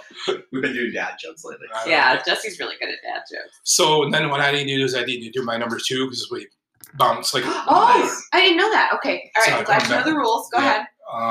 um how to properly cook a steak. Oh, that's important. Yeah, I'm not good at that. That's my second I hate those places where you have to cook your own steak on a rock. Because it's like, listen, if I wanted to cook my own steak, I wouldn't come to a restaurant. Okay? like, no, cook my steak. Um, like s- properly used salt was like on the there too. I kind of thought about What kind that. of But, salt? Say what? Do you have like a preference on salt? I don't, but it's just it's amazing how many people just don't know how to use salt correctly. You can on Is it- meat or on anything? just on anything overall. Oh, yeah. It, what is it? Do it is, is it cook a steak or salt food? I can't decide. So I'm gonna do a quick plug for a company that I, I actually bought some salt from this past year. Alright. Uh, it's called Cellar Door, Mhm. and they have like a hundred different variations of, of different flavored salt that you can use in all kinds of food. You should I try want to put a plug in really for good. salt pigs. Are you aware of these? I'm not. So salt pigs are things that you have. They're English. Um, so my mom's one side of my mom's family, her grandmother came from England. So like all of the food growing up, I am the most wasp person. Like I'm so at like if you put our life stories, if you just said what they were, um, they would pick I'm the Republican. They really would. They would. I mean, uh, like there's no contest. That's the reason I pass so well and I infiltrate. If you want to know what makes an actual was it dance pump? Oh, the dance pumps, dancing pumps, yes, for men in in tuxedos, yeah. She knows all. But yeah, no, I can tell you like place settings like nobody's business. I have like an encyclopedic knowledge of like uh, tableware, flatware. Uh, it's crazy. But um, salt pigs are like usually open, open. You know, they almost look like a like a like a manhole that curves down, and you have like salt in it when you're cooking. It's by your by your stove, and you use salt that way. We're gonna get you a salt pig. Fingers in there and grab it. You can use a spoon, but generally wasps wash their hands, Jesse. all right, In the age of COVID, though. number two, Bradley. Bradley, All right. drum roll. goes back to something Jesse said earlier. He said, You're not a jogger. There's no such thing as jogging. There's only running or walking. Oh. There's no in between. Forgot he's a runner. I forgot about that. Wow. I will tell you that um, I, my last boyfriend would um, tell me to turtle jog. He's six foot three and and walked really fast, and I couldn't keep up. So he'd be like, "All right, turtle jog, turtle jogging." it's like, no, no, I'm not. It's not. we nice. don't run. Yeah, we don't run. or or jog. No, we don't. um, something that bothers me. So obviously, everybody knows I enjoy a good cocktail. I go out. Um, you order old fashions, right? Sometimes they they have a little spritz of club soda on the top. Sometimes they don't. That's debatable. But the one thing that drives me absolutely insane is when they use the orange as a garnish and not as an ingredient. Put, put What the orange- hell, Jesse? I know. Put the orange. Who in- are these people? I know. Put the uh, put the orange in. It should be muddled to hell. You shouldn't even be able to recognize it. By the Muddled to hell. Yep. So I'm so glad you said it. It I actually don't mind it too if you were if you rub the rim of the cup before you muddle. it. Listen, what Oh, you yeah, do in the privacy of your of your Yeah. own home, Steve, it's really up to you. All right, it's my turn. This is so important, and I'm about to alienate a lot of people. And I just, it has to be said. Curtains should be three times the width of your window.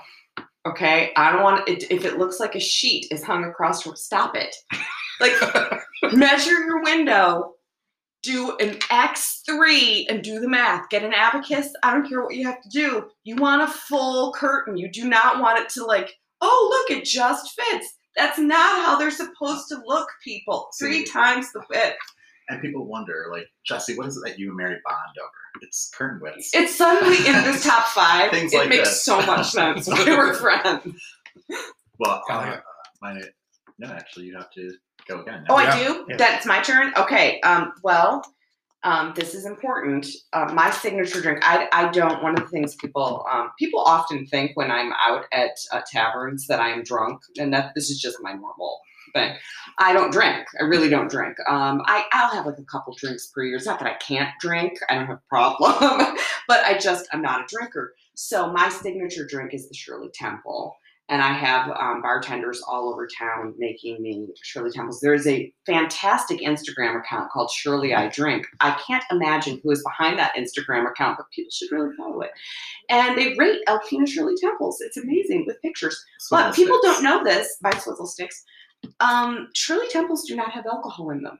So frequently, I will be drinking Shirley Temples, and I just found out that, that people don't know that Shirley Temples don't have alcohol That's in weird. them, and they think that I'm an alcoholic because I'm drinking like three of them, and then I go to the next bar. If anything, go- you have diabetes. Yes, thank you, thank you. I have a sugar problem, not an alcohol. Have you but- tried the Traverse City cherries from the whiskey company? No, I'd like to, but Jesse, ma- I will tell you that Jesse makes the best Shirley Temples, and he usually gives me um, adulterated cherries. Are they adulterated? Do they have alcohol? So here's no, they're not. Oh, really? But these cherries, supposedly, uh huh. you have to. Not, they do a lottery for them. Jesse, get me those I cherries. think I, I think I may toured one of the cherry farms where they actually get the cherries for those. We're not friends anymore that you didn't get me. Well, no, I just uh, try to up your game. If you want to up it, supposedly, because I when I was I was looking at hand sanitizer for them, Yeah. and they said, hey, just so you know, it's cherry time, and if you want to maybe have a chance to get a Traverse City cherry jar because they only can do limited amounts. Because people, didn't know this. because they're my mind. apparently they're just elite. They are the best cocktail cherries of all time. Well, and I didn't know this, but apparently maraschino cherries, like by like the biggest plant, is in Michigan, and I didn't know Oh, that. No, I didn't know that. You should know that. Know people. Um, but uh, Fresh Palette, we've already given them a plug, but they get they have a jar of fancy Italian gourmet cherries that they keep behind the bar that they put in my Shirley's. I had a Manhattan one time, and I told him, I know I'm in the mood for a cherry. Mhm. And Eric was like, "Oh well, if you're gonna do it, then Yeah, then he then he pulled the out something, I was ones. like, oh, yeah, okay, yeah, yeah, but I want to try the local. That's neat that they do them in Traverse I just heard that. All I right. don't know if it's true or not. I was just hoping Wow. maybe you two could enlighten me. Well, Jesse, thirty dollars for a little jar of cherry seems like a lot, but I mean, if it's worth it, it's worth it, right? Absolutely. Yeah. Now we know my birthday comes up in November, so Noted. yeah, go ahead. So your turn. Oh, this one's going to be really. Uh, I, I think it's going to cause a lot of controversy, but Crocs are for the garden. They're not for everyday use. I like it. And I think a lot of people don't realize this, which I've told Mary numerous times, but Sperry's are the Republican version of Crocs, and those are acceptable anywhere. So I highly suggest you uh, run down to Masters, buy a couple pair. They're they're having their sale right now. Yeah. It wasn't a staple of Alpena, unfortunately, Yeah, I didn't know that someone told me that. Yeah, It's so I- sad. Not had a pair of Sperry's in a while. Just have I know what you need for your birthday now this year. I had Well, two birthday gifts already lined up. Yeah, it's um, it would be a summertime thing. I used to buy them in the in May around my Mm. birthday, and They then I'd wear them all ones summer. Yeah, they do. My wife's got a couple like boots and weird stuff like that. But yeah, anyways, number three, Brad. We're gonna take a break first. Okay, that's good.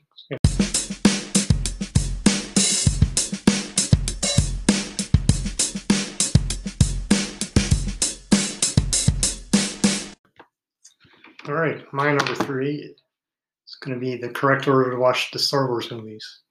Four, oh. five, one, two, three, six. That is seven, important. nine. So you watch it the way they were made. Oh, No, go ahead again. it's four, five, then the prequels. Oh, One, two, three, six. so you watch chronologically. Yes. Well, you should. Well, not. Yeah, it's kind of chronological. when Some you're people are setting a story with the New Hope, and then you get the the mind blower with the reveal, and then you go to learn Anakin's story, and then you continue. That's good to know. I honestly, I've only seen the old ones. I haven't seen any of the, the new ones. So, um, Brad's gonna throw me out of the house soon. But, but people feel like that about the Marvel movies too. Like that, that there are some people who think you should do it chronologically in terms of how the storyline goes. Um, and So I've been watching them like as they made them. Like Yeah. the yeah. So I don't know how I feel about it. Still, both Star Wars and the Marvel thing. Mhm. I see value in both. Mhm. So my three and four, since I have to do two, are tied right together, and then both okay. both work related. So it doesn't matter which one I go with it. Um, not having an email address. So I'm amazed at the amount of customers we have to set up things now with GM, OnStar, all these other things. It's amazing how many people I go, oh, I need your email address. Well, I don't have an email. Right. And I'm like, what do you mean you don't have an email? How can you even work and uh, function in today's society without even having an email? Wow. And then the second thing that goes along with that is how to properly use your cell phone. Oh. It's amazing how many people will come to like, well, I just want the Bluetooth to work in my car. Oh. Oh. Okay. And they're like, I don't know how. Can you set it up for me? Oh, wow. Or like, and they're like, well, I don't even know how did you how did you even do that? I don't even know what Bluetooth settings are. Yeah. And I'm like, so you, I don't, I just don't understand these things. Yeah. I bet it might be a lucrative career. Like just basically being the guy that you just have people come to you and say, "Show me do how, how do I do this on my phone?" Yeah. I, I just Not a bad idea. there's so much bad that can happen out of your phone hmm and email. Like, well, I guess not having email protects you from that, but like piracy and Oh yeah. things that can just happen if you don't know that how to use your phone. People can access so much information about you, and then it's just like it just boggles Yeah. my mind. That's good. Absolutely boggles my mind. Just in today's world, how like I always the term I know enough to make me d- dangerous. Yeah. Right. You know, Yeah. that- that- it's just. I mean, if you don't know how to really use your phone, I don't even want you to have one. Like I'm talking about older people, Right. because you know they're Yeah. they'll put text in their credit card numbers and Yeah, just weird yeah. stuff like That's a good why, point. why are you giving grandma that? Don't give grandma that. Right. then. So Right. all right, those And are is my Get her the jitterbug. It's a huge Yes. issue. all right. Mhm. That's my three and four. To Brad, you have to your four. I know. I don't know what I want to do. It's the draft. Don't choke. I know. Don't be the Lions. Ouch. This is sort of an old issue with me, but Michael Jackson did not sing Peaches and Cream. It was 112. Wow. I mean, that was probably the only one person that thought that, I but I understand. Like, I mean, I I can understand ate at that. me for a while. Yeah, I could tell. Obviously, I mean, that was He's so relieved he got that off his chest. it's Yeah. almost it's almost twenty years ago. I know that, but But that's, that's amazing. Though. Important. So for 20 years, it's gone on yeah, Fed yeah, seed. so- you know what really grinds his gears? I'm I'm not gonna lie. I don't know if I know that song. I I'm gonna have don't. to look at it. Gonna look Yeah, it's. I'm with you though. But I I know get both. I mean- well, I know both those bands. Though. Well, I mean artists. You know whatever. But yeah, so it's interesting. it's not just that song, but It's there's other ones. That, well, it's the premise of thinking that a song that was produced in the early 2000s could be sang by Yeah. Michael Jackson, and they weren't singing like, you know, remember the time Michael Right. Jackson. They Yeah. were talking about Yeah. like throw it. right. Yeah, Yeah. so I It has get to be it. said. Nice. So the obviously the, the theme is things that you don't know but you should. Yeah. So I'm gonna do something Alpena themed, which a lot of people don't know. Uh, in fact, Mary, I don't know if you knew it until we pulled up and I, I was telling you. Not But assume Alpena- that- in the what was it like mid 1800s Mhm. late 1800s mid i think um, prior to being called alpena when it was founded um, was actually called fremont and it was named after the very first republican candidate running for presidential office So I always thought that was interesting. They uh, and actually some of the names that uh, last names Lockwood, Fletcher, um, you know, founding families whose names are still prevalent in the area today, uh, raised a banner above Alpena, a, Fremont, uh, Fremont for President flag when they decided to name it Fremont. So I think there was a lone Democrat though, and I can't remember the last name, which is also a, a big name still in Alpena. Yeah. So, anyways, I thought it was a Ian. little, Yeah. little, yeah, little interesting piece of Alpena history that, that Alpena originally was named Fremont. You're four and five, Mary. Oh, I am? All right. Okay. So, um, here's the deal. And Jesse is aware of this. Um, Mr. Pickle, every night, um, he, he gets a cookie around bedtime. And it is his amuse bouche. Um, that means um, uh, to uh, excite the palate, uh, amuse the palate. Um, so Pickle comes up, he barks, he gets his amuse bouche for the night. And it's really an amuse bouche is one bite that is supposed to kind of sort of sort of get your mouth ready for dinner. Um, so Pickle gets his amuse bouche. Then he keeps barking, and it's like, no, a amuse bouche is one bite. If you have more than one, it's appetizers. So people need to know that. If you're going to have one bite, it's your amuse bouche. Otherwise, it's an appetizer. It's hors d'oeuvres. I'm in. I like that. I, you've educated me, but I don't know if I've ever had. Your dog does not get amuse bouche or, or No, I've-. I've what never kind of horrible I get appetizers and hors d'oeuvres. I, I don't think I've ever had. I've seen it on TV, Yes. but I've never had something where this is to cleanse your palate for what's about to, or It's set your palate. palate. Yes, set it's your- like it, yeah, it's it's If you, it's the opposite any- of a palate cleanser. It's really so. If someone says, "Here, do you want a bite of this?" They're really giving you it's the Yeah. amuse. Which you know what really bothers me is uh, they- Pickle's they- very particular he, he is. Yeah. They uh calling the main meal the entree, Oh, that too. which actually it's not the entree. The entree would be an appetizer or Mhm. something similar. Um, This is reasonable friends. yes. It's really scary. Okay. And number five, I think I have many things here. Um, you know, I could We do honorable mention, so feel Okay. free to fire away from. Okay, so honorable mention is that um, to say thank you when you're given a gift, and to make sure your children thank people personally. Don't just be like on on on social media and say, "Oh, so and so, little Billy got your gift. You know, it was nice of you," or they just send a picture. Send a thank you to people. All right, it's a nice thing to do. Um, but no, my number five, and it's uh, it's it's true for everybody. I was going to say it's for women, but I mean, let's be honest. Liberace is a man, and what a man he was pearls are always appropriate. I like it. Pearls are always appropriate. It's important to say. Oh, my also my other uh, um, thing was that Chester Alan Arthur was the 21st president of the United States. People should know that Why him specifically? Because I once was looking through a like President's Day guide, and I was like, "Who the hell is Chester Alan Arthur?" Like I'd never heard of him, and then he had fantastic mutton chops. That's They what he was famous for. So then I became obsessed. This was in high school. I became obsessed with Chester Alan Arthur. I'm obsessed with presidents anyway. I have like a William Howard Taft T-shirt that just says "Big Sexy" and he's in a bathtub.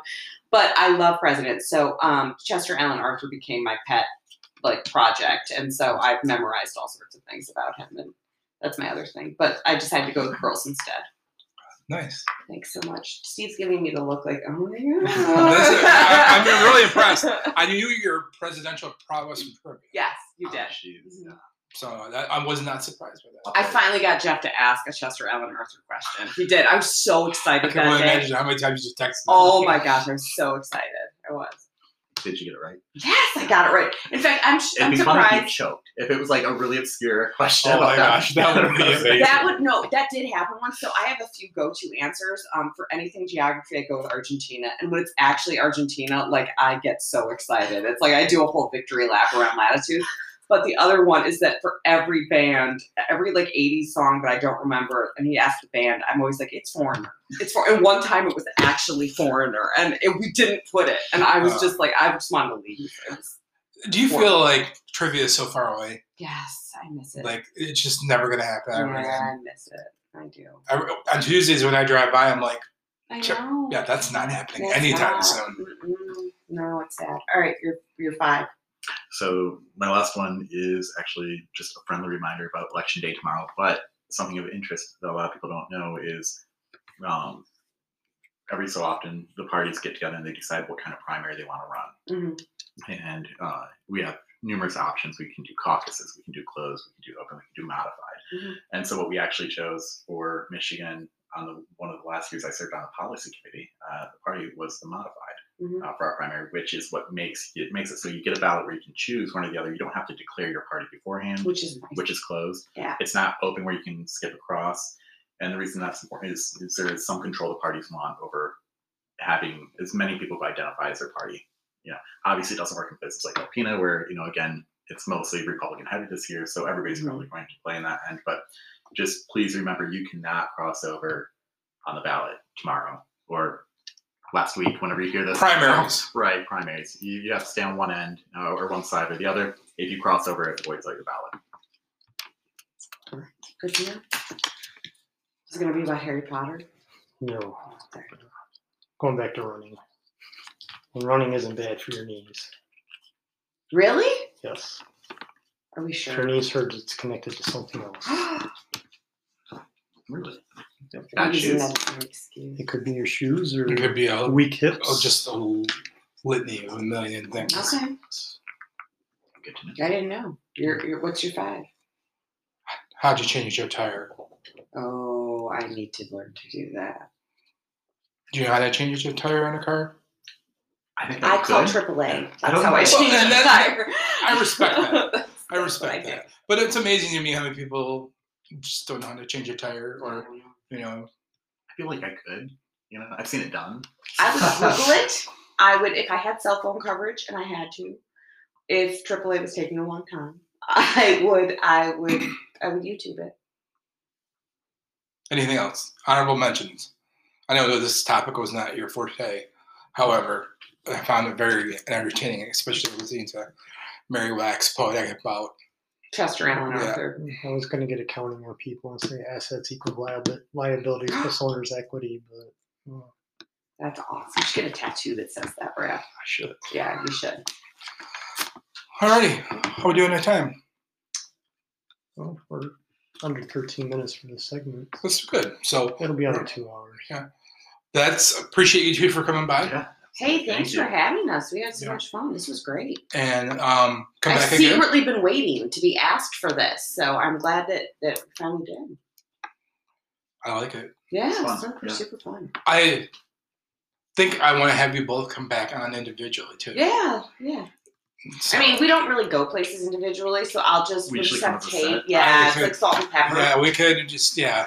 yeah. But maybe we'll have like, you know, Mary can just like sit there and look at me adoringly. Or yeah, and yeah, could, absolutely. Or you, he could be your hype man. One, and yes, then I'm like James Brown, and he's like that person who comes and puts the cape on me. Yes, exactly. Yes. yeah, we could just Exactly. do stuff like that. So Um, next week we are having Greg Kowinski from the Hunger Hippie on, oh, neat. which was an episode we were supposed to film, but COVID happened. So Yes. um, My niece will be on. Oh, Brad's neat. niece um, dream is to run a food truck. Oh my goodness, that's so she's neat. got some questions that she's going to interview Greg with. Oh my hmm. gosh, that's cool. So we'll, we'll do that. Could she run the food truck like outside ACC where I work and just? Uh, it's supposed to be tacos, and it's going to happen. So yes, That'd be awesome. Yeah. I'm already going to back to Have you things. guys ever been to Little Fleet in Traverse City? Not to pump up Traverse City, but Yes. it's like this bar. It has, Don't like, have an inferiority it has like complex. five to eight food trucks that just park in their hmm. parking lot. That's So great. good. It's so good. That's great. Anyway, It's not much as an inferior complex. Uh-huh. What I don't like Uh-huh. is how many people talk about how much it's just better than that Alpena. But see, that's just silly. That's just people who haven't been. I mean, they just kind of roll your the eyes. people who think people. the, you know, the people who think that We're Traverse different. City is better We're than different. Alpena are the people who like think McMansions are beautiful, like good architecture. Yeah, that's a good point. It's I like- like that. That's a it's good. like it's that's there, it's a good. spacious, it's big, it's fun to go to, Yeah. but nobody actually thinks it's really. No one wants to live there. Boom! See what you just did? That's good. So, well, I appreciate you guys coming by. Um, and then I have a good slate for the rest of this month. Nice. I'm just waiting for the last couple of people to check their schedules, and then we'll announce that out. And then we are marching toward 100. Oh my gosh! Really? You're at number 85, Wow, that's great. so we are Are we counting our hidden episode? that Your nobody's hidden episodes. Your hidden episodes. no, episodes? we're not counting our hidden episode. The power we're not going to count. No. no. All right, this, this is 84. Yeah. This is where you do a whole show on helium. Yes. Yeah. Yeah. yeah you shouldn't air that. Yeah. Helium is a shortage, or it'll be a whole thing. And you got people picketing. It'll be bad. All right. Well, thanks for coming by, guys. We'll talk to you soon. All right. Thanks. Thank you.